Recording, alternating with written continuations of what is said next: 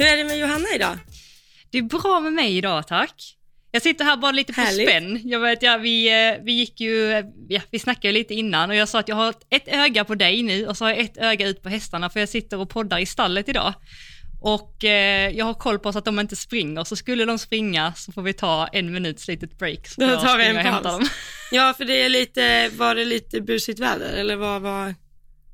Nej, men idag, det var ju superduper varmt igår. Jag tror vi hade upp mot typ 34 grader igår. Och så idag kom en sån lite så här kyla. Jag tror att vi har 19-20 grader och så var det lite blåst. Så jag bara, perfekt, då slipper jag kanske dra på alla eh, flygluvor och alla liksom, flygtecken. För det kändes som att det väder som flygorna inte var så jobbiga på. Så jag tog på flyghuvorna och bara lämnade dem utan. Men det tog ju då typ två minuter, sen var ju alla de här äh, hästflygorna på dem. Ja, Så att nu är de äh, täckiga och de är ganska lugna. ja. Hur är det jag med hade dig? min hovslagare. Ja, nej men det är bra med mig. Men eh, på tal om flugor, jag hade min hovslagare ute igår och då, alltså de sätter ju sig liksom på benen. Mm. Det är ju sjukt jobbigt. Jag har faktiskt ett litet hack där. Vi gjorde, när vi har haft några hästar som också ska klippas och så på sommaren eller när hovslagaren är, då brukar vi sätta på sådana här back on track-skydd på de tre benen som inte hovslagas Ah. eller klipps. Det är ett tips. Clever, clever. Great minds. Jajamän. Men det är ju jättesvårt, hästarna blir ju jätteirriterade. En sak jag Ja. tänker alltså, med flygor och eh, vad heter det, flygmedel och sådär. Jag skulle åka iväg och träna förra året och eh, dagen innan jag skulle åka och träna så kommer jag till stallet och då står Kalle med två extremt tjocka framben.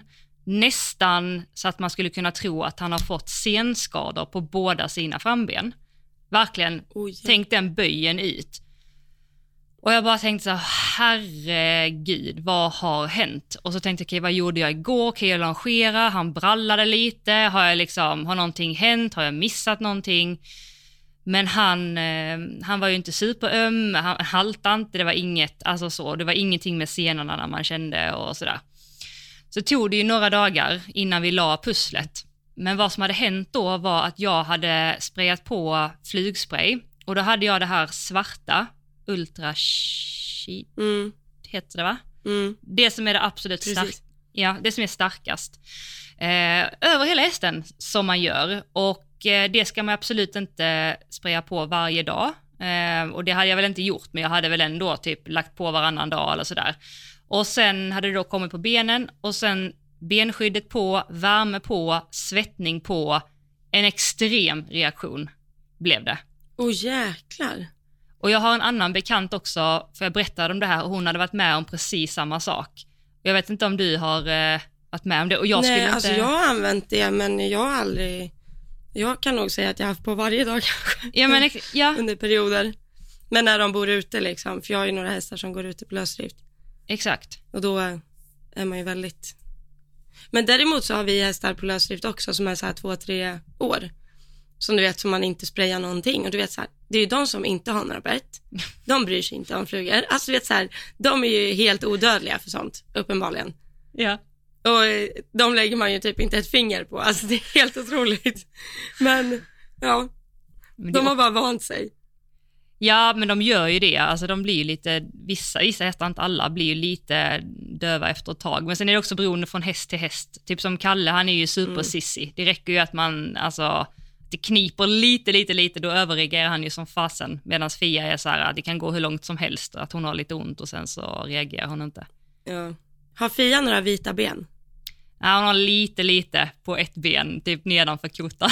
För Kalle har väl något vitt ben? Han har också bara ett, lite så här nedanför. Har också bara ett. Ja. För alltså det är något, eller jag har hört att desto mer vita tecken desto känsligare är de. Jaså? Det har jag aldrig hört. Nej, inte jag heller. Jag fick höra det igår. Okej. Jag pratade ju med Linnea igår länge, för jag, ja, nej det kommer vi in på. Ja, Stäm, Men stämmer det då? Alltså om du tänker på de hästarna du har haft? alltså Bell hade ju väldigt mycket vitt, alltså mycket vitt i huvudet, höga vita strumpor och hon är ju warhorse liksom. Mm. Hon, det gick ju inte och hon kunde ju ha liksom ett öppet sår och blev inte ens svullen liksom, Mm. kändes som. Ja. Badoo, nej han har också mycket vita tecken men ingenting. Nej, Mm. jag är, nej det stämmer inte. Nej. Men på- däremot vet jag inte om hon menade känslig som känslig för sånt eller känslig som liksom spooky känslig, för i så fall stämmer det ju. Vänta, Då- det kanske var så hon menade mer, att det var så här, känns, ja, så var det nog. Du får nog fråga Jag tar henne. tillbaka det jag sa. Om det är så här att de liksom är stirriga och sådär, då kan nog mer vitt stämma. Ja, så- Fast inte skimlar, men Inte så mycket vitt. desto mer Lite vitt och Ja, mycket inte- vitt, men inte inte så mycket jättemycket, men ändå lite, fast inte så mycket. Precis. Ja, ja. Vi får väl se om det stämmer. Ja, vi får se vad det stämmer. Jag ser inget mönster eh, eh, nu i alla fall med färg och Nej. känslighet. Okej. Men eh, vad du snackade med eh, Linnea sa du? Ja, Vad snackar ni om då? eh, ja. Nej, men jag är väl... eh, Jag har ju haft tre... Nu, nu hoppar vi bara in på något här. Ja! Vi skiter i att vi har tävlat och sånt. det kommer vi in på någon annan gång. Ja. Ja, Men, nej, men jag eh, har ju haft tre hästar tidigare. Allt, ja, mer eller mindre alltid känns som. Eh, och sen eh, fick jag en gå i lite så här förtidspension i våras. Och den andra fick jag ju olyckligtvis ta bort. Eh, så då stod jag ju med en häst ett tag, bara Badoo. Sen hittade jag ju Lasse som jag har nu, som gjorde sin första tävling med mig och var felfri i båda klasserna i onsdags. Och eh, så nu har jag två, men jag är ju lite sugen på en tredje, men det är så här, det ska verkligen vara det jag, det är inte så att jag jagar, men jag håller ändå ögon och öron öppna. Mm. Precis. Eh, så då har jag skickat lite videos till henne och då, det var så vi pratade igår. Mm. Ja. Ja. Okej, ja för du, har ju, du la ju ut på eh, Instagram för några veckor sedan va? Någon ja, men det är ju lite en annan typ av häst. Vi letar till min, eller jag har en elev som letar häst också. Hon är faktiskt nere i Skåne nu och testar. Just det. Jag det är såg roligt. Mm. Mm. Så, eh, men det är, hon ska ha en sån här, hon ska ha en bra häst och lära sig rida, liksom, nöta en och 20, en och 30 på. En sån häst. Ja. En schysst. En sån som hellre tar en bom än är för överförsiktig. ja. En Ja. som vi alla hade behövt, Ja, precis. typ. precis. i början. Mm.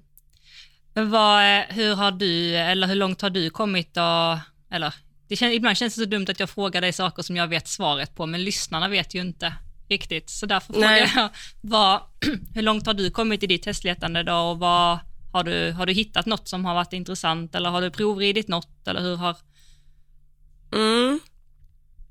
Eh, ja, nej, ja. ja. Jo, men jag har, jag provade faktiskt en, en häst förra veckan. Var det förra veckan? Ja. Som jag eh, gillade. Och eh, nog faktiskt ville gå vidare med. Men eh, då ångrade sig faktiskt säljaren. Så det var ju synd. mm. Men, eh, mm. När du berättade det för mig igår så höll jag ju på att få ett, en, en stroke, typ. Ja, nej, det var lite konstigt, men eh, så, ja, vad gör man? Där tänker man olika. Jag tänker så här att om man beslutar sig för att visa en häst, då är den ju till salu liksom. Mm. Men eh, det kan jag ju inte hjälpa att de ångrade sig, men jag hade inte gjort så, kan man säga. det blir ju lite fel för att det blir väldigt respektlöst mot de som också kommer och provrider om man eh, helt plötsligt eh, får ett intresse ifrån dig i det här fallet och sen så när du visar intresse drar tillbaka att man har hästen till salu. Och det är klart att det kan ju hända såklart av olika anledningar och vi vet ju inte hela deras eh, story överhuvudtaget så det finns säkert kanske en jättebra anledning men det blir ju väldigt tråkigt. Ehm, och jag upplever att det kanske inte heller är jätteovanligt att det blir så. Alltså vi pratade ju lite grann om det här i förr, förr, förr, förra avsnittet, fast på andra hållet när man kommer och provar hästar, att man kanske inte har budgeten, man har inte stallplats, man, har, man vet Mm. inte ens vad det är man vill ha för häst, man vet inte om man vill att den ska liksom vara ung eller gammal och att det liksom är respektlöst mot eh, ägarna att komma och prova hästar för provandets skull. Och lite är det tvärtom, tycker jag, om inte man riktigt har beslutat sig själv för att sälja, utan man bara vill se lite grann om det finns ett intresse eller vad tycker ryttarna om min häst eller vad, hur, liksom, hur bra ligger den ute på Jo marknaden? men exakt, det blir ju det blir ju precis samma sak som om man skulle åka och prova en häst fast man vet att man att det antagligen inte blir köp. Om jag åker och provar en häst så åker jag ju dit med mitt mindset att i alla fall alla de andra bitarna är på plats och skulle jag inte gilla den där och då, då är det ju så liksom. Mm. Men eh, ja, Ja, det, det är svårt det där. ja, Men jag hoppas i alla fall, jag som ändå liksom jobbar med att sälja hästar, så hoppas jag ju att man tänker på det. mm. Verkligen. Jag, ja, det har jag ju sagt i ett annat avsnitt också, att jag skickar till och med ut en, ett, liksom ett litet formulär så här, med punkter innan någon ska komma och prova en häst. Att så här, var säker på att du har stallplats, var säker på att du har ekonomi, var säker på att det är typ rätt kön på hästen, för det har jag också varit med om. Så här, oj, nej, vi ville ju faktiskt ha en vallack. Bara, Ups, det var ett sto. Det är lite Mm. svårt att ändra på. Men också det här att om man åker och provar en häst, då lär man ju ha i åtanke att du kanske inte är den enda som är intresserad. Eh, så vill du, och det menar jag inte att, och det är också så vanligt att så här, är det en snabb och smidig affär så eh, är det ett plus och då är det, för mig blir det så här, det ska väl alltid vara en snabb och smidig affär. Det är inte så att jag åker och provar en häst och sen låter jag så här, ja men jag köper den om två månader. Nej. Om jag åker och provar en häst då ser jag ju till att faktiskt ha sakerna redo där och då. Också som folk som åker ut och provar hästar när de in, och de vet att de måste sälja dem, den de har Mm. först innan de kan köpa en ny. Då är det ju ett för tidigt skede att åka och prova hästar, Mm. tycker jag. Ja, verkligen. Ja, absolut ju. Det kan ju bli Om man vet att man helst. ekonomiskt inte kan köpa en häst förrän man har sålt den man har, då lär man liksom tänka över det. Eller om man är beredd att lägga någon handpenning och månadskostnad och sådär för att den hästen man då har ska stå kvar hos den gamla ägaren. Ja, jag vet inte. Men, Ja, men, men där säger du något bra, det är ju också en bra grej. För att problemet om man gör så som, som du sa där att man, man behöver, man är ute och tittar på häst, men man behöver sälja sin nuvarande för att ha råd att köpa den. Dels är det ju som vi pratade om innan att det blir ju respektlöst mot dem som man kommer och provar hos, för att man bara är där för att prova, man är inte där för att köpa, så man tar tid eh, från de som visar hästen, men man tar också liksom, man, man jobbar en häst onödigt mycket, eller att man äh, provar för provandets skull. Det tar ju också på hästen varje provridning så att säga.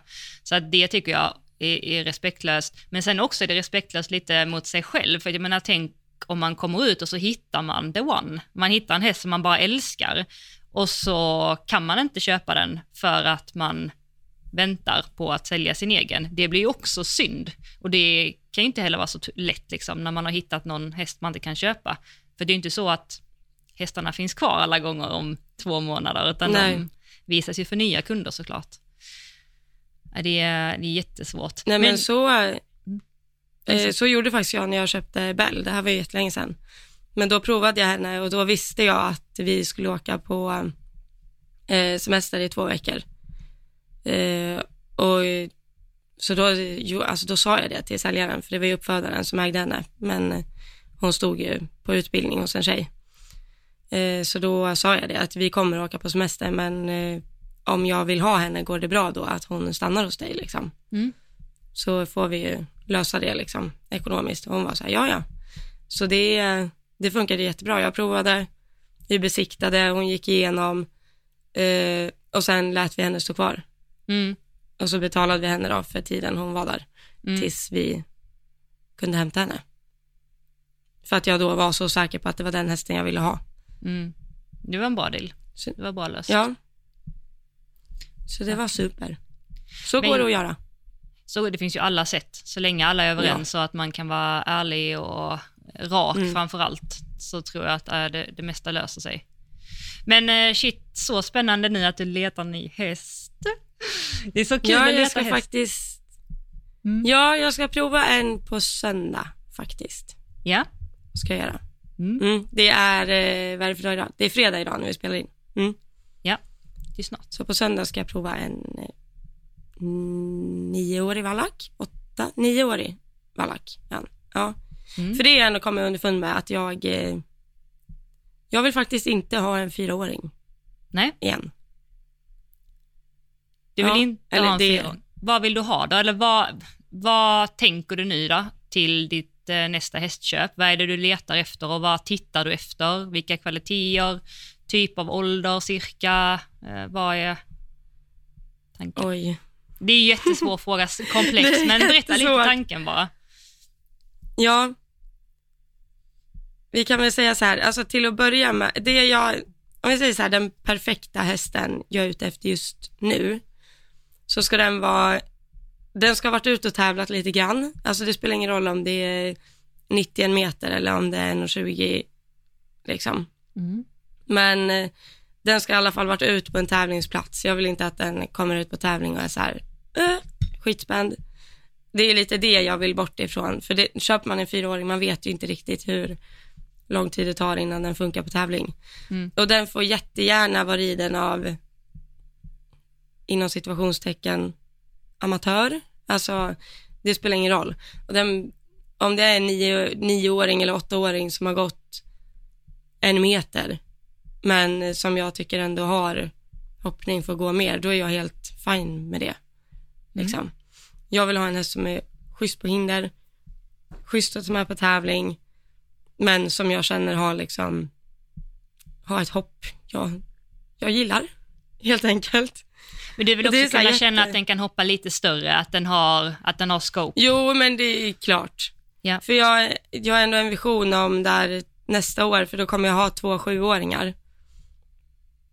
Och då vill jag inte ha, jag vill inte ha en fyraåring och två sjuåringar som redan ligger efter, liksom. Mm. Jag skulle vilja ha något som kan vara lite i takt med dem i så fall. Och som inte är så... Gud, jag får det att låta så dumt att säga liksom att jag inte vill ha det så skört. Eller förstår du vad jag menar?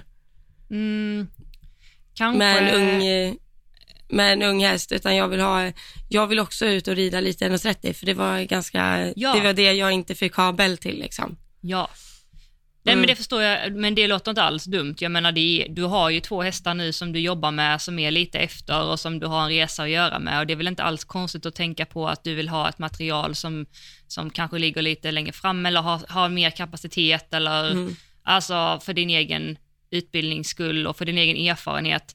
Vi pratade ju om det igår också när vi satt och pratade. Ehm, att ha en häst som man kan rida lite större på. Det behöver inte vara en häst som har alla kvaliteter i världen, som har både skopet, försiktigheten och liksom hela den biten, men bara att man har en häst som kan hoppa lite större klasser. Sen om den gör det med något ner eller två eller tre, kanske man får se lite mellan fingrarna till en början, men, men bara att man får liksom erfarenheten på de stora, lite större klasserna är ju guld värt. Mm. Verkligen. Så det tycker jag Verkligen. inte alls eh, låter konstigt. Alla hästar är ju bra, det som vi har sagt innan, alla hästar är bra på olika sätt och bra för olika syften och man ska använda det hästarna är, är bra på, tycker jag. Mm. Och det, det tycker inte jag är något konstigt alls.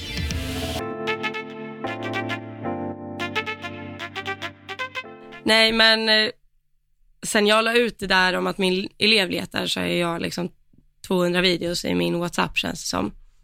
Vilket är jättekul. Fortsätt skicka, det är jätteroligt att se. Nej men och mycket skickar jag till dig också Johanna. Ja, Och vi, jag tycker väl hittills att vi gillar ganska lika, eller? ja, det tycker jag. Av de du har skickat Ja. så har vi haft samma, ja, ganska samma bild och tyckt ganska lika. Mm. För det, vi pratade ju ganska länge i telefon igår. Och då sa jag det till dig att kan inte du se, liksom, om du ser en video på en häst så typ räcker det med ett språng och så kan du säga bara, ja det gillar jag, nu vill jag fortsätta kolla. Eller så här, så här mm. Eller förstår du vad jag menar? Ja, alltså, ja, jag har ju försökt träna mitt öga sista åren um, för att se um, hästars egenskaper.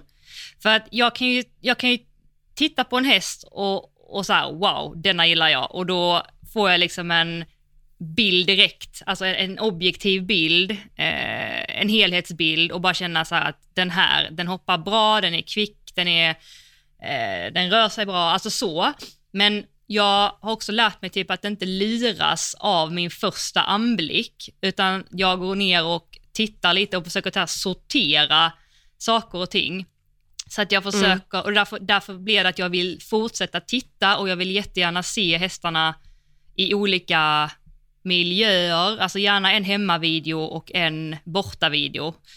Så att mm. man ser hur hästen är och sen hade jag jättegärna velat se videos som inte är perfekta, alltså att de bara hoppar runt felfritt, utan jättegärna om det blir något som blir lite tosigt, ryttaren behöver lägga en volt eller den river eller den får ett stopp eller så. Mm, så att eh, det jag tittar på är ju ridbarheten, alltså hur lätt är det att styra runt hästen från 1 till 10? Alltså det är också svårt att se för att man vet inte vad ryttaren gör och inte gör. Vissa ryttare kan få saker och ting att se jättelätt ut och så hoppar man upp själv och bara, åh herregud. Eller också tvärtom, vissa ryttare kan få det att se väldigt komplicerat ut och så egentligen är det bara inte så jättekomplicerat. Men att försöka liksom lyfta ut ryttaren och sen bara försöka se hur enkelt den gör det. Och då tänker jag framförallt balansen på hästen, hur den är. Är det någonting som ryttaren hela tiden måste kompensera eller har den en ganska bra balans av sig själv? Försök att se liksom inställningen tycker jag alltid, det är alltid det svåraste att bedöma. Det kan man ju inte egentligen bedöma förrän man själv har ridit och att man har gjort lite tillsammans. Alltså det där sista, men försöka se lite hur, den, hur inställningen är på den eh, mellan hinderna.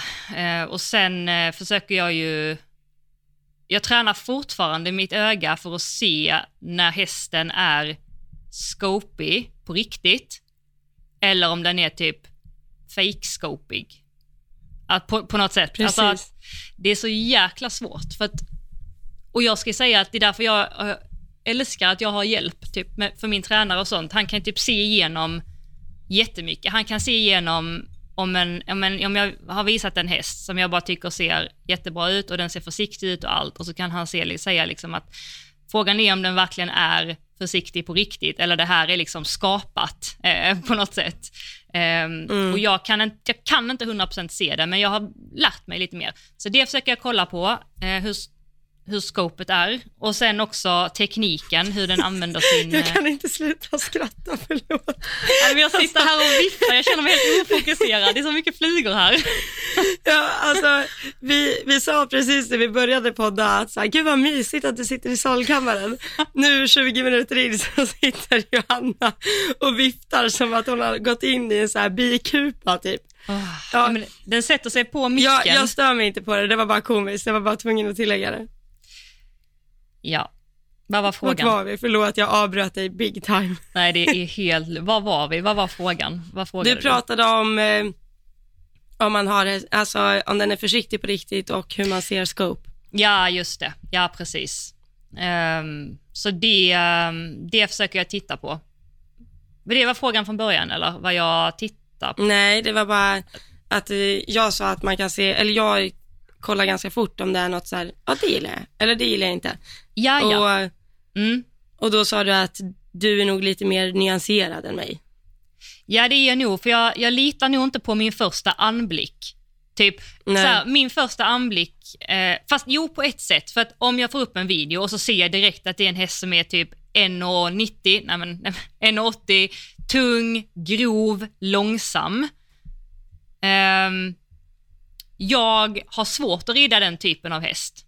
Jag vet att du gör det lite bättre än vad jag gör. Du har ju typ Lasse, han är ju också, alltså, nej Lasse är inte så, nej, nej ta bort det, det, det var, menar jag Jo men han, jag förstår precis vad du menar. När jag, vi, ja. alltså, när jag visade video för dig så tror jag inte du var jätte, för jag skickade på han också innan Jo, men där, jo, jo, det tyckte jag. För att jag, jag såg ju dig på honom och jag såg vad du skulle kunna göra med din ridning på honom. Men jag menar om jag tittar mm. utifrån mig själv så kan jag direkt sortera på att det här är en häst som skulle kunna passa mig vid första anblick och det här inte. För jag behöver en häst som är lite, lite mindre, lite mer chic, lite kvickare, lite mer blod, tar mig lite mer till hinderna, mm. den typen. Men sen då andra steget har jag då också lärt mig att inte döma för fort, utan försöka bryta ner de olika delarna och, och se det därefter. Lite så. Mm. Det där är så roligt att du säger det, att du behöver en sån häst, för när man ser, för det är inte så man tänker dina hästar, förstår du? När man, nu när du har fått dem in i ditt system, så ser de ju, förstå mig rätt, tvärtom ut. De ser inte ut som heta, liksom, så här, du gör ju en sån häst väldigt bra, precis som, vi, precis som du var inne på, att en ryttare kan ju få saker att se väldigt enkelt ut och det är ju du väldigt duktig på. Du är väldigt duktig på att få allt att se väldigt smooth ut. Medan jag på en så het häst, eller liksom het, eller hur ska man säga, så kvick, då behöver jag tänka på verkligen, i och med att jag är ganska van med att så, behöva sätta tryck och liksom det som krävs på en, en ung häst som är lite, lite väl, vad ska man säga, ja, en fyraåring kan man ju behöva motivera lite ibland. Mm. Eller en stor häst och jag har ju ändå lärt mig rida på en häst som är nog 78 och tung och stor liksom. Mm. Att jag lär ju verkligen dämpa mina hjälper när jag Mm. rider små kvicka hästar, vilket jag verkligen har fått lära mig senaste året nu. Mm. Men eh, där, det, den ridningen sitter ju mer naturligt för dig. Ja, alltså nu när du säger det så är det ju faktiskt verkligen Ja. tvärtom där, att du får jobba på den biten och jag behöver jobba på biten att vara, ha lite starkare hjälper och vara lite eff, mer effektiv. Och, för det är ju jättesvårt för mig, alltså jag tror aldrig jag skulle kunna styra runt Bell exempelvis i en 1,20. Ja, det, det var en match kan jag säga. Nej, men, Ja, men alltså, var, hon var också så här att när man hade kommit förbi spärren, då gick hon ju liksom.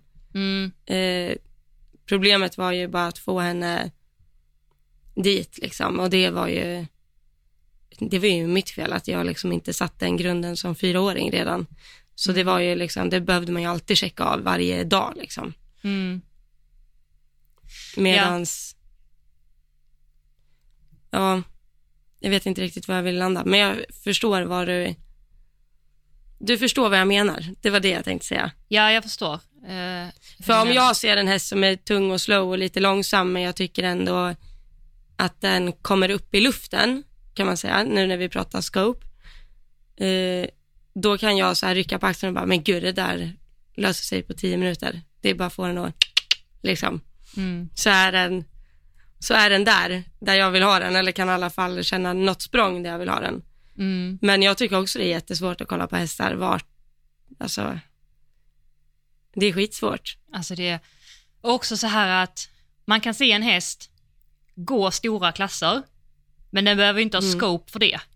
Alltså det, jag menar liksom att den kan göra stora klasser, men den gör det på andra saker. Den har blod, den har inställning och den har en bra teknik.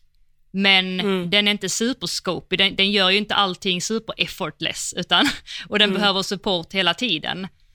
Eh, och sen, och det, jag har ju haft ganska oskopiga hästar i, i min tid, typ Safira. Hon var ju jätteoskopig, alltså hon var ju en kanin, men hon hoppade ju runt 1,35 Alltså för att hon, hon tog mig hela tiden. Hon ville alltid till andra sidan. Hon hade en fantastisk eh, frambensteknik och hon hade en, väl, en teknik Mm. som var väldigt sparsam. Alltså hon hoppar ju Mm, bara precis. precis. Ja. Och, och, och Precis. det var ju så, och hon har ju gått 1,40 innan jag fick henne när hon var yngre. Så att det är inte det att hon inte hon kan hoppa 1,40 men det kräver ju extremt mycket. Men nu har jag ju två hästar som har, har scope och den ena lite mer än den andra. Alltså Fia skulle jag säga är scopigare, tror jag, i slutändan än vad Kalle är. Kalle har också mycket scope, men vad, vad jag vill känna är ju att det inte känns svårt att hoppa ett stort hinder. Alltså det, det krävs inte så mycket av hästen att hoppa ett stort och brett framförallt Mm. hinder. Um, men sen exempelvis då med, när jag valde mina hästar, så dels kom jag ju från, jag hade ju Safira när jag köpte Kalle och jag visste att Safira skulle pensioneras, så att jag hade ju ett val. Jag tänkte jag ska ha en häst nu, för jag hade inte råd att köpa två hästar, så att det var en häst, okej men vad ska det här vara för häst då? Och då hittade vi Kalle och jag visste att jag behövde en häst med scope. Jag behövde en häst som jag kunde se mig själv hoppa lite större med längre fram och som hade en bra inställning, som har haft allt det man vill ha. Men jag vet att jag, och jag, den ska helst vara ung. Och jag vet ju att jag har inte råd, alltså att köpa den hästen. Så att jag visste att jag får ju tumma på någonting. Mm. Och i det här fallet så var det ju många saker, men för Kalle var ju extremt grön rent eh, fysiskt. Alltså han, Mm. han växer ju typ fortfarande. Han var ju jätte, ganska vek och sådär. Så det var ju en grej, att han fysiskt var lite vek. Och sen också att han eh, var väldigt grön i huvudet. Alltså han var väldigt ängslig, eh, spooky, alltså jättegrön. Sen hade han ju all ridbarhet i världen. Och men problemet med det var ju bara att man, man kan göra, och det kan man fortfarande, man kan göra precis vad man vill med honom och han säger aldrig nej. Och hans kropp kan leverera typ vad som helst fast att han inte orkar. Um, så jag, jag visste ju liksom att han kommer jag behöva lägga mycket tid på. Och sen, eh, så, så han, så det var ju valet med honom och sen med Fia så var det så här att jag vill ha en häst som jag vill kunna hoppa höga klasser på ett lätt sätt med. Ehm, för att det finns, där finns en inställning, där hon har ju typ mycket mer inställningen över, under, igenom än vad Kalle har exempelvis. Och all, Mm. han kommer aldrig ha det så naturligt som hon har, hur bra han än blir. Och sen då att det blir, att det, att det är mycket scope. Och så tänkte jag så här, okej, men jag kommer ju inte heller ha möjlighet ekonomiskt att köpa en sån häst, så jag kommer få tumma på någonting. Okej, vad får jag tumma på? Jo, ridbarheten just nu. liksom. Jag kommer inte kunna göra det här imorgon, jag kommer inte kunna göra det om ett år, jag kommer antagligen inte hoppa de här hästarna om, klasserna om tre år heller, men senare. Så att lite så har jag typ tänkt när jag har eh, Mm. valt mina hästar. Vad, eh, vad, liksom hur, du var ju inne lite på det här nu när du söker häst och så, men hur har du, eller hur ser du då när du tittar på en häst, vad du gillar och ogillar? Vad vill du se och vad är det så här, du ser det och bara nej, det här kan vi lika bra stänga ner, jag behöver inte se fler språng. Ja. Nej, men eh, nu när vi ändå var inne på det och pratade om det, alltså jag tycker också det är sjukt svårt att se om en häst har scope eller inte. Men två hästar som jag liksom upplevt, som jag är helt säker på att de, alltså de kan travhoppa 1,60 liksom. Det var ju Bell och Badou. Eh, eller Badou har jag ju kvar också. Men skulle jag lägga ut filmen på Badous 1.10 jag gjorde i onsdags så tror jag några hade så här, oj vad benen hänger. Alltså du vet, alltså benen hänger ju rakt ner, jag skämtar inte. Men han har, vilket Bell hade också, alltså en sån galen förmåga att komma upp i luften. Mm. Alltså vet, deras take-off är ju liksom, alltså helt effortless. Den bara, det spelar ingen roll om jag rider mot liksom ett pyttelitet hinder eller ett eh, stort hinder. Det är så här, så fort hindret står framför näsan på dem så bara hoppar de rakt upp känns det som. Ja. Eh, och där tror jag att egentligen att eh, Badou är bättre än vad Bell var för att han, dels är en lättare, liksom smidigare typen av häst och så har han lite det som Fia har, att han verkligen, allt, han bara äter sig framåt. Bell kunde bli lite tom liksom. Eh, och har hänga framben, det har han nu för att, ja, han har det. Men Ja. eh, eh, så var ju hon mer liksom så här, hon hade frambenen mer bakom sig om du förstår vad jag menar. ja. Ja, vilket jag tror kommer bli bättre på Badoo, men jag vet inte, det är just, jag vill ju hellre ha en häst som jag känner att liksom själva hästen, hela, hela kroppen kommer upp i luften. Sen om benen hänger lite, det tänker jag kommer med lite tid och träning. Mm. Och sen är de ju inte dumma, om hindret är 1,10 och de hoppar 1,40, då kanske man inte, jag hade inte heller dragit upp hela benet då, eller? är det dumt tänkt? ja. Nej, nej. nej För det här är väl, för alltså, Kalle har ju blivit bättre, han är ju skitfin nu. Men han var väl också lite hängig i början, eller? Gud ja, ja ja, ja. Ja. absolut. Men han, och det, jag tror det kommer att bli ännu bättre. Men han har verkligen eh, ändrat sig. Eh, och blivit kvickare Ja. i frambenen. Och fram, alltså, han har ju kommit upp och han, han, han drar upp frambenen mycket mer. Eh, och han gör fortfarande inte det alltid, alla gånger. Liksom. Och speciellt inte när Nej. det blir lite, lite lägre. Men eh, jag tror att hästarna lär sig också hela tiden. Ju mer erfarenhet de får och ju mer språng Ja. man gör. Och, och jag tänker också lite det här att hur viktigt det är att, ehm, att alltid ge vad man kan, alltså herregud, men alltid ge, försöka ge hästen samma förutsättningar fram till hindren hela tiden. Alltså så att man, man Mm. kommer på, på ett liknande sätt hela tiden. Så att hästen får Precis. möjlighet att lära sig rätt och lära sig själv. Liksom. För att om man, om man ibland kommer jätte, liksom, flying eller ibland jättenära och dragandes, så där finns ju liksom inget system och där finns ingen grund. Det är svårt för hästen också, om man nu tänker på en häst som är helt, helt grön. Ehm, sen också så här att, eh, typ, jag hade faktiskt ett, ett samtal, det var inte så länge sedan, det var därför jag kom på det nu, det här med, att ri, med rivningar och sådär. Eh, det är en bekant till mig som typ inte vill att hennes häst ska riva eller sådär. Eh, och på träningar och sådär. Hon gör hela tiden allt för att savea den och sådär. Mm. Så vi, vi pratade lite om det och sådär och det är väl en det är väl bra att hon på något sätt liksom vill göra bra ifrån sig och så, men jag tänker att om man alltid rider hästarna för att de inte ska riva så lär de ju heller inte sig tänka själva. Mm. Alltså jag, jag älskar ju exempelvis, alltså jag, jag älskar att kunna komma, för det kan hända på Kalle, jag kommer verkligen så här, all balans i svängen, perfekt rytm, tempot, allting bara är så här, mm, och det är liksom som en så här Mm. skön sång innan och jag kan bara sitta där och bara slappna av och han är, allting bara är så här perfekt och lugnt. Och så tar han av och sen så bara, klonk. alltså, det är verkligen så här, ding, lite, lite liten touch.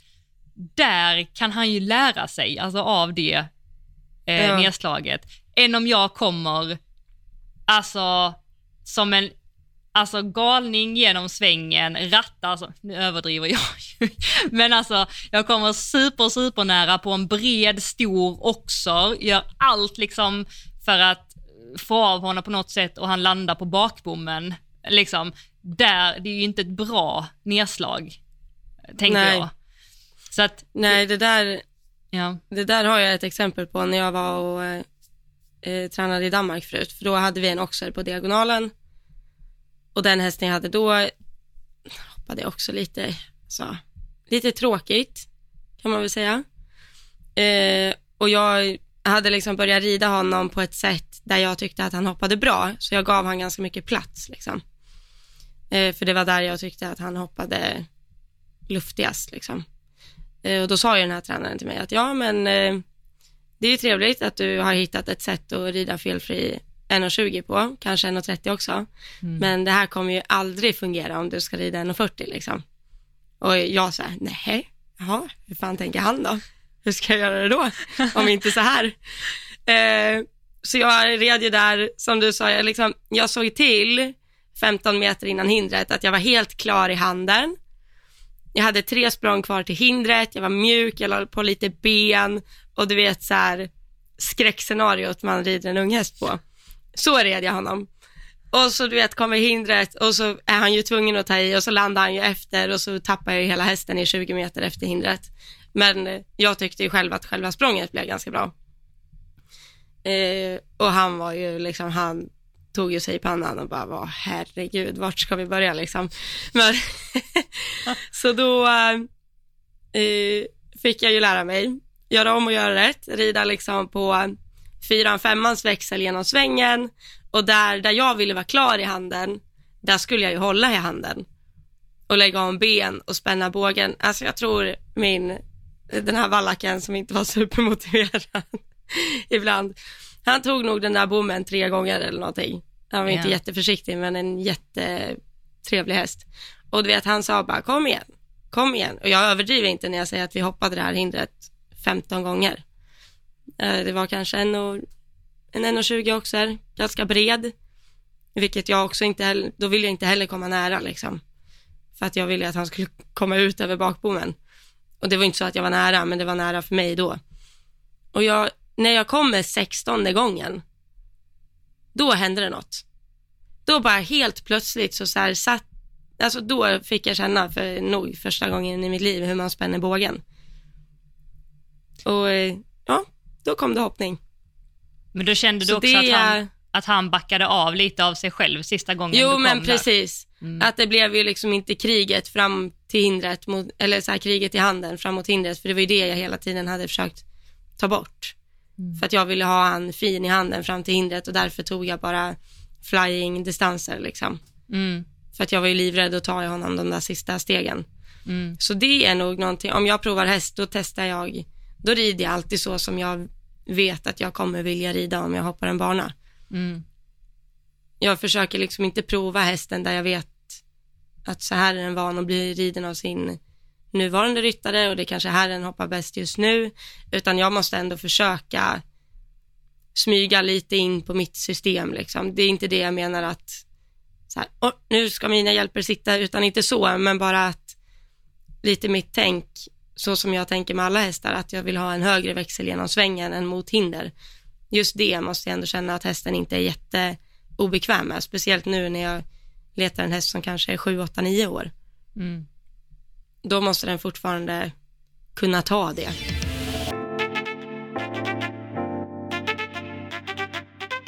Jag tycker fortfarande det här, det här är jätteintressant med videosar och kolla videosar. För det jag har kommit, eller det jag var väldigt inne på förut, då var ju jag, jag var ju helt så här bakbensfixerad. Jag, eller jag upplever i alla fall, eller så är det bara att jag började rida storhäst då och då insåg man att oj, det finns hästar som hoppar som Casanova hästak liksom. och då, det var liksom då det gick upp för mig att så här, wow, jag ska ha en sån häst. Och det var ju ungefär det jag köpte min första storhäst på, att den skulle ha sjuk bakbensteknik liksom. och så hittade jag ju Bell som har Sveriges rakaste bakben. Men eh, eh, jag kan säga att jag tror aldrig hon rev ett hinder med sina bakben i alla fall. Det, det hände inte. Eh, och det där fick ju ändra sig sen. Nu tänker jag mer på så här, hur hoppar den av? Hur landar den? Tar den sig enkelt vidare? Vad, vad liksom, du sa ju att du tar isär i lite olika bitar liksom. Mm. Om vi tänker just bara språnget på hästen. Nu, liksom, I'm not a professional, men hur tänker du? Ja, men det är ju inte jag heller. Herregud. Nej, Ehm, nej, men jag, jag bryr mig inte så jättemycket om eh, bakbenen. Alltså jag har nog varit lite så, det ser ju jätteflashigt ut när hästarna hoppar med bakbenen. Och det är ju väldigt, alltså det är väldigt eh, selling. Alltså det, det säljer ju liksom Mm. när hästarna hoppar flashigt. Jag, men jag tänker ju också att ju, ju flashigare de är med bakbenen, desto mer det behövs ju liksom kompenseras på något sätt. Och jag, jag tänker att i alla fall den erfarenheten jag har är att frambenen ofta blir lite lidande eh, på Mm. grund av att de blir liksom jättemycket bak, vilket inte är konstigt, det är bara rent alltså, matematiskt egentligen. jo ju. men exakt.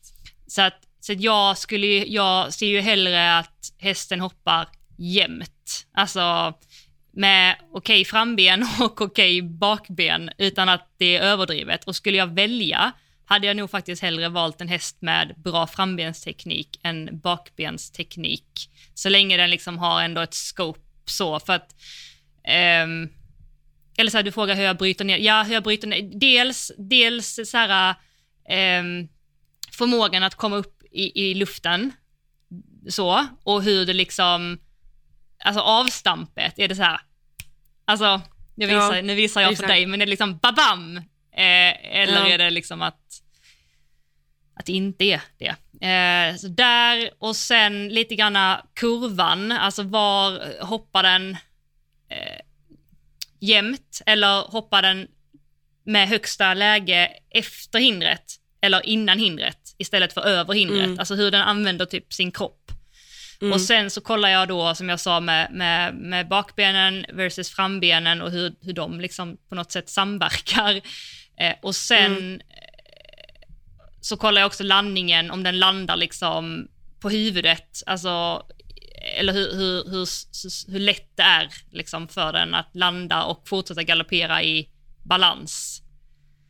Ehm, så skulle jag nog säga, och det här är ju som sagt, det här är ett otränat öga som pratar, så jag är absolut inte, jag har inte Ja, lång så- erfarenhet och inget det proffs. där ögat har fortfarande, det där ögat har fortfarande köpt två hästar på film och det blev ju full pott. Så, Fast det var ju inte jag som, det är inte jag som har hittat ja, de men hästarna. du var ju delaktig. Det var inte så här, nej det där vill jag inte ha. nej, men, Nej, men det är intressant att du säger det där med bakbensteknik och frambensteknik. För Mm. du vill ju hellre ha en häst, som du sa nu, som kanske har lite bättre framben. mm, Alltså om du måste välja. ja, om vi säger så här, ja nu har jag inga hästar i åtanke riktigt, men eh, som har lite bättre framben än lite bättre bakben, då vet ju jag att jag rider ju en häst med, alltså en häst som hoppar, om vi säger att den hoppar jämnt, mm, om vi säger att den hoppar precis lika högt fram och bak liksom, mm, eller en häst som är lite hängigare fram men hoppar mycket bättre bak. mm, En sån häst vet ju jag att jag kommer kunna göra mycket bättre än tvärsom om den hoppar lite högre fram och lite lägre bak. Mm. Ja, Är du med? ja, För att min ridning är ju så att jag sätter den liksom ja, ja, på bakbenen. ja, exakt. Det är intressant. Och där är ju, och du är ju bättre på, jag vet inte vad jag ska säga. Nej men, men, men jag, jag, alltså ja, det som passar min ridning bättre är ju, typ för att när jag red Safira, och Safira är kanske inget jättebra exempel för hon hade liksom inte scopet så det är inte det jag heller menar. Men jag, jag kände ju liksom att om jag bara precis, alltså frambensbommen var aldrig ett problem. Eh, Nej. och visst, där var ju bakbommarna ibland ett problem och det var ju för att inte hon hade scopet, så det vill jag absolut inte känna. Så att förstå mig rätt då, att jag har ju hellre en häst som täcker bakbommen, Mm. alltså än att en ha en Ja. häst som aldrig, ri- alltså river fram och, och kanske landar på bakbommen om jag inte kommer, du vet så här, på marginalen med perfekt ben i perfekt läge Ja. med perfekt timing för att ta mig över och det känns högt att hoppa 1,30 liksom. Så att bara förstå mig rätt där. Ehm, men jag, jag, jag vet inte vad jag ville landa i det, men, men jag vill inte att hästarna, typ som Fia, jag hade inte velat att hon hoppade så som hon gjorde med sina bakben. Hon behöver inte det. Hade hon bara kunnat dra ner ett par Mm. grader och inte ge den jäkla powern för det lilla Ja. hon gör. Herregud, jag rider runt en meterklasser, chilla. Alltså, jag, alltså, jag vill, nej men jag vill liksom att hon ska hoppa sämre bak och bättre fram nu. Precis. Alltså jag jobbar ju på det. Sen så, hennes bakbensteknik kommer ju aldrig att försvinna och jag kommer kunna plocka fram den och hon behöver den och allting så längre fram. Men det är det jag, ja, det är det jag tycker att det är svårt när man har en häst. Jag kan inte med min ridning heller göra det tror jag så bra som du kan med en häst som har lite hänga framben, inte lika kvick där, mycket bakben. För som du sa, du gillar ju att, att lägga plats, du gillar att skapa tryck och lämna lite plats och sen så kabam, eller? Ja, eller jag gillar det väl inte, men jag är ju väldigt duktig på att se sådana distanser. Du kan ibland. det. Exakt. Alltså, ja det är komiskt att du säger det, för jag hoppade två hästar igår hemma. Alltså, ibland så får jag bara hål i huvudet, du vet så här, jag sätter en galopp genom svängen och så du vet, ser jag en distans, bara, den tar vi. Take off, get ready. Ja. Men, eh, och så eh, kommer det ett flying-språng och sen är det, eh, krävs det ju eftervård i 25 meter tänkte jag säga. ja men exakt. Men, eh, ja, alltså, men jag vet inte, men nu är jag 1,75 lång också och jag har ju alltid liksom mitt stöd i skänken framför mig. Ja. Så jag är ju liksom, jag rider ju redan hästen som att jag lyfter, lyfter den. Du rider upp på ett berg. förstår du? Mm. Ja, och det är ju för att jag har lärt mig rida på eh, Bell liksom. Och det är ju där jag, det är ju den ridningen jag fortfarande har. Men eh, nu har jag ju försökt dämpa den lite, vara mer med liksom. Eh, men det, är- det är ju väldigt komiskt det där, hur, för där kan man ju verkligen tänka hästen som en liksom, mekanik, eller hur man nu säger. Är du med på hur jag menar? Ehm, Att om den behöver mer vikt bak eller mer vikt, mer vikt fram känns ju konstigt att säga. Men Men att det är en våg menar du? Eller alltså att den... ja, men eller hur, att det är en gungbräda liksom. Ja, ja. Mm. Och du försöker ju hitta balans. Ja, precis. Ja, jag förstår vad du menar. Och sitter jag på en häst som hoppar jätte, jättebra fram men kanske inte riktigt räcker över. Sen Mm. sätter jag tryck på den i bakändan och sätter ihop den och vill få höjd och den redan har jättemycket höjd. Mm. Då blir det ju lite tokigt. Mm. Ja, men exakt. Ja, man måste ju, Ja. man måste väl rida hästarna alltså på motsatt sätt som de är bra på, tänker jag. Precis. Du måste ju supporta i rätt ände liksom. Ja, exakt. Ehm, Och sen inte supporta för mycket, utan lagom. Det här ja, men Det- exakt. Det var så roligt när du la ut det på Instagram, att så här, du förvånas varje gång över hur svårt det är att hoppa Mm. eller rida. Det är helt otroligt. Det är samma sak med Badoo nu, alltså det är helt... Det är vanskligt. Men alltså, det är vanskligt. Nej, vad är det norska? Vanskligt, det är på norska. Ja, nej. Är det vanskligt? Ja, det är vanskligt. Ja. Nej, men eh, Men är det, det är också helt så, sjukt. ja men ju bättre hästarna blir typ, på ett sätt blir det lättare, men desto svårare blir det. Och desto mer man lär sig, desto mer man fattar, desto jävla svårare blir det alltså. Mm. Verkligen. För jag tror, alltså om jag kollar på dina hästar så tycker jag att Kalle ser enklare ut. Alltså det ser ju mer smooth ut liksom. Men jag tror att jag hade haft mycket svårare att rida Kalle än att rida Fia. Om du fattar hur jag menar. Mm. Ja, så grej, ja, alltså, jo det tror jag också, 100%. Jag tror att du Ja. hade ridit Fia jättemycket bättre än vad jag gör också. Jag tror att Nej, det tror jag verkligen inte. Jo, men det tror jag. jag menade bara att det är sällan det är som det ser ut.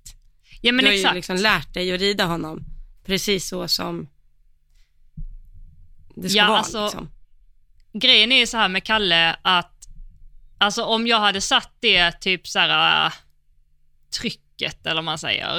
Eh, alltså så här, idag när jag sätter tryck, alltså ju mer ben du kommer med till ett hinder, desto mer bara liksom upp går han. Mm. Eller sådär. Jag vill ju att han ska hoppa, i, alltså om jag nu får tänka, inte mycket, han, han gör ju inte det superdåligt heller, men jag vill att, hoppa, att han ska hoppa mer framåt än uppåt. Och Fia är ju tvärtom, hon Mm. hoppar ju redan fram alldeles för mycket, så hon vill ju att hon ska hoppa mer uppåt. Så därför är de så himla olika. Men Kalle kan du ju sätta ett jäkla tryck på och, och sätta liksom hur mycket lyror som helst och hela, hela den biten. Men där är så mycket, och jag tror att det är så, för det var så kul, för det var en, en eh, som sa till mig nu efter jag hade ridit i Göteborg, eh, och så sa hon så här, men nu fattar jag ändå varför du inte hoppar högre. Innan har jag tänkt att det, allting ser ju så himla lätt ut, så det är bara upp och hoppa Mm. högre och sådär.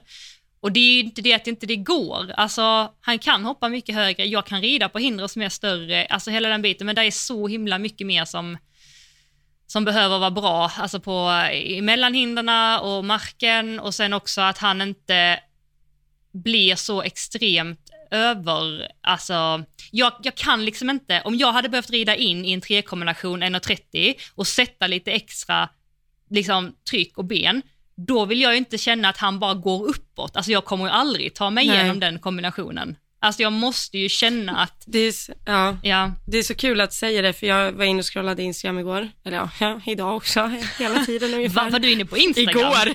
Det är du aldrig. nej, nej, det är så här online konstant, 24-7. Nej, men eh, då såg jag att Lisen hade lagt ut något om Jens och då skrev Jens att man vet inte hur bra häst man har förrän man rider en riktigt stor klass och man kommer in i en kombination, en trekombination och det inte riktigt blir som man har tänkt sig. Ah, ja. Oj, vad bra Eh, uttryckt. Ja, väldigt bra uttryckt. Och då tänkte jag på det att du sa tidigare nu när vi pratade att du tror att Fia har mer scope än Kalle. Och nu så här, när du sa det så tänkte jag så här, bara, eller ja, jag vet inte. Men nu när jag tänkte på det där med kombinationen, hade du, om vi säger så här, du kommer botten in över räcket, du ska ha två språng ut över en bred oxer och sen ska du ett kort språng ut över ett räcke. Då med Fia hade det varit så här, bam, bam, bam, bam, bam, ute. Ja. Eller hur? Ja. Ja, ja, ja. Alltså absolut. den känslan jag får hade jag inte känt henne, mig liksom. osäker och rida i, eller om jag hade legat i skiten så hade det känts så här, okej, fast vi tar oss igenom det. Med Kalle hade kanske känt så här, Jag lyfter över dig älskling. ja alltså precis, där, precis där säger du någonting. Jag vill inte känna att jag ska lyfta över hästarna eller ta dem genom någonting. Nej. Det måste jag ju. Nu måste jag finnas där för Kalle hela tiden. Jag är liksom hans mamma och Mm. behöver tala om för honom att okej, vi gör det här liksom. Men med Fia är det ju tvärtom. Liksom. Där känner jag att okej, jag får haka på henne. Liksom. Sen har hon mycket mer svårigheter än Kalle. Alltså, jag, alltså det finns ju, Kalle har ju en ridbarhet som är 10 av 10 om man jämför med Fia. Alltså där är ju liksom Fia 5 av 10. Nej men alltså, så att det är så mycket olika, de är så olika, men de har ju olika kvaliteter som både är deras fördelar och deras nackdelar och så är det ju med alla hästar. Nu har jag råkat få två hästar som är typ motsatser från varandra, vilket också Ja, verkligen. men det är också så intressant när man har två hästar som är varandras motsatser. Alltså de ska ridas på helt olika sätt. Så tycker jag ändå att när jag har fått, upp, fått in poletten på ett sätt med Fia, så tar jag med mig det till Kalle på ett bra sätt. Mm. Och tvärtom, även om inte de rids på samma sak så kan någonting, en effekt jag får på henne göra att jag bara, ah men det är det här jag behöver eftersträva med Kalle. Och tvärtom. Mm. Det tycker jag är intressant. Ja, det är, alltså det sa jag, hon jag rider åt nu, jag har ju snart ridit åt henne i, okej ett år nu tog jag i. jag började i början av oktober. Och då hade ju hon ett sto, ett mindre modell, alltså 1,60 kanske, men shit vad den hoppar. Men jag sa till henne då, jag bara, det kommer inte gå, jag är alldeles för lång liksom. Det kommer inte funka, så jag älskar den hästen. Och jag har kunnat tagit med mig så mycket från henne till de andra och från de andra till henne. Alltså, det är ren, hon liksom magi. Och jag, alltså, hon, hon har också inställningen att hon, hon krigar ju verkligen för mig. Plus att hon har hoppning som är utöver det vanliga. Sen att hon är liten, det är ju en sak. Men jag tänkte verkligen då i början att så här, "Gud, jag kommer så ha så sjukt svårt för det här. Mm. Men eh, någonstans när man väl har ridit in sig och man håller sig till sina så här grundprinciper att den ska bära sig, den ska vara framme, den ska ha hindersug, den ska vara rak, liksom. Då, då blir det ändå så naturligt, även fast man hoppar upp på en häst som är 1,78 och sen en som är 1,60 Mm. och eh, en som har svårt åt höger och en som har svårt åt vänster. Någonstans så bara så här, de, man blir ju bättre på att rida när man rider olika hästar. Mm. Så är det ju verkligen. Men dels är det ju jättesvårt också om man har en häst och försöka hitta allt i den hästen. Mm. För det vet jag att jag var väldigt noga med när jag hade två hästar och när jag var lite yngre, liksom under min, både på ponny också, då sa min mamma ofta till mig att så här, tänk på att det är, det är du som väljer häst nu och du ska tycka den är rolig att rida varje dag. Och nu är, har ju jag lyxscenario för att det är så här, ja, jag har en som är jätterolig för att den har det här, den har det och den har det och några kanske man tummar på lite andra punkter men ska man leta en häst och ha det, då kvittar det typ hur bra den hoppar. Tycker man inte att den är rolig att rida övriga sex dagar i veckan, Mm. då, då blir det inte jättekul ändå. Eller? Nej, Eller är du nej. med på hur jag menar? Nej, jag håller med dig. Också så svårt Ja. med en häst det här att, eh, alltså om man är oerfaren och har en häst, det här pratar jag mycket för mig själv, ehm, Mm. och man inte har känt hur det ska kännas, då är det så Mm. sjukt svårt att hitta det. Ehm, Ja. Alltså, för, så här, du vet inte vad du söker. Du vet, dels vet du inte hur du ska göra. Okej, men vi löser det för du får guidning från marken. Så din tränare talar om för dig hur du ska göra. Men Mm. och kan säga att du är på rätt väg, nu har du det eller inte, men du vet själv inte vilken känsla du strävar efter. Så att du kan liksom inte, du vet inte vad du letar efter. Och det tycker jag är så himla bra, exempelvis, jag vet ju att din tränare också har suttit upp på dina hästar och sen får du hoppa upp efteråt och bara, jaha, Ja, är- okej, nu ska det kännas så här? Där är ju, det är ju så guld värt. En sån grej Ja, kan ju vara ett halvårs traggling hemma själv, eller ett år. ja gud ja. Alltså bara för att man får Gud, ja. en känsla av hur det ska vara.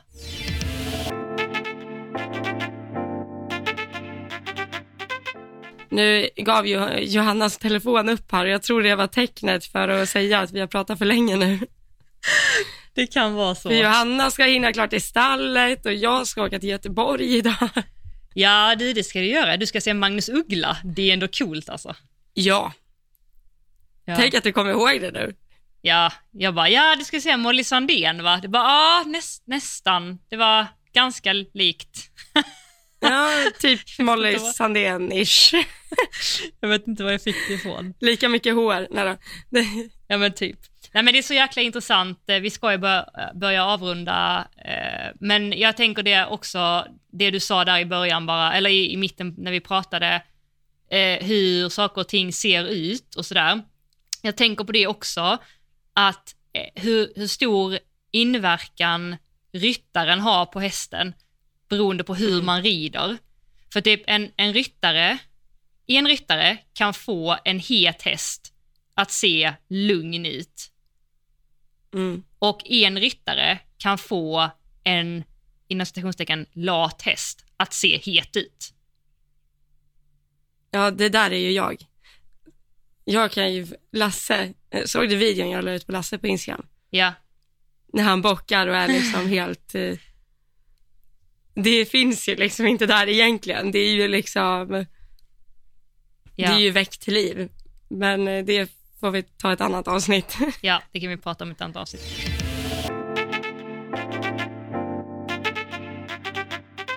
Vi ska börja avrunda Ja, och eh, vi ska tacka er som faktiskt hjälper oss att sponsra podden här. Och eh, ni som vill börja göra det, eller hur? ja, Eh, nej, vi står fortfarande fast vid att vi har en liten bit kvar till de här 10 procenten. Men eh, om eh, Johanna säger numret, eller du kanske inte ens behöver säga numret, för vi har sagt det så många gånger. Men det står i våran Instagram-bio, gör det. Och Instagram-bion hittar ni på Elsa O, Johanna, mm. eller hur? ja, det gör vi på vår Instagram. Och också i beskrivningen till det här poddavsnittet står eh, Swish-numret. Det gör det. Det gör det. Ja.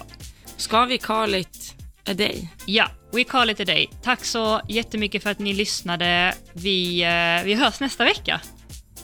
Ja, det gör vi. Och eh, swisha och se glada ut och ha en jättebra eh, vecka. Tjus, tjus, Ja. tack så mycket. Hej då! Puss och kram, hej!